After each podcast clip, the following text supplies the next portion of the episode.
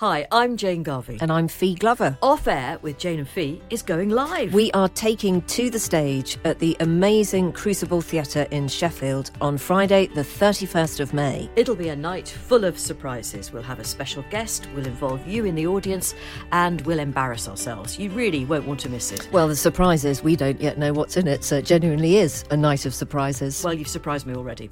Uh, it's not just us. Our live show is part of an exciting new podcast festival called Cross Wires, which is taking place in some really amazing venues across Sheffield from the 31st of May to the 2nd of June. So, other podcasters that you'll be able to see include Katie Price, Katherine Ryan, Romesh Ranganathan, and the original Adam Buxton. But there's also a whole host of free fringe events, family shows, surprise acts, and after parties that Jane and I haven't yet been invited to. I'm sure it's only a matter of time. Head to crosswires.live for tickets and more information.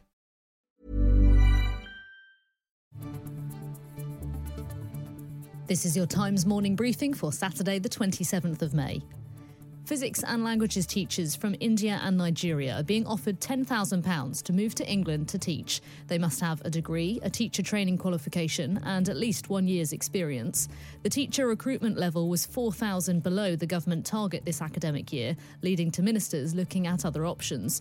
Nick Hillman, director at the Higher Education Policy Institute and a former teacher, told Times Radio the workload and pay has made the industry unattractive, but that there will be other repercussions. The other problem here is that um, the countries where they want to recruit these teachers from have teacher shortages of their own.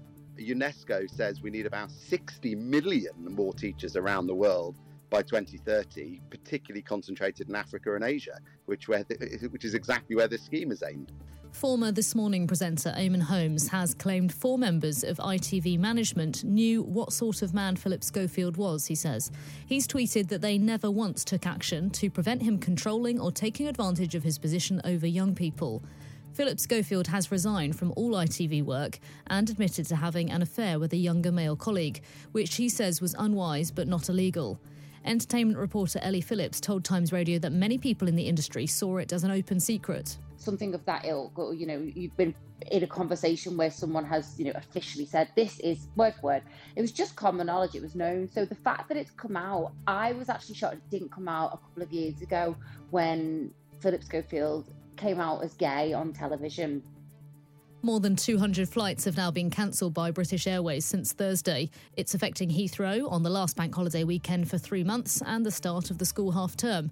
Simon Calder, travel correspondent for The Independent, told Times Radio why there's been so much disruption. So the IT issue was actually solved on Thursday. So why are we still seeing cancellations? Very straightforwardly, planes and pilots are out of position. We've also had some extremely long delays, and once that starts happening, then um, crew are running out of hours. I mean, I was I spent yesterday afternoon uh, waiting for well, first of all my cancelled flight, and then my actual flight, uh, which was uh, slightly delayed.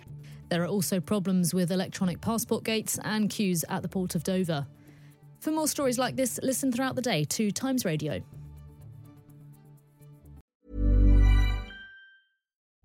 Rising sea levels, extreme weather patterns, extinctions of species. Our planet needs protecting. I'm Adam Vaughan, the environment editor for The Times, and this is Planet Hope from The Times, in partnership with Rolex and its Perpetual Planet Initiative. In this podcast, we hear from leading experts from around the world who are committed to finding solutions. These explorers, scientists, entrepreneurs, and citizens are committed to a common goal to protect our home, Earth. Listen now wherever you get your podcasts.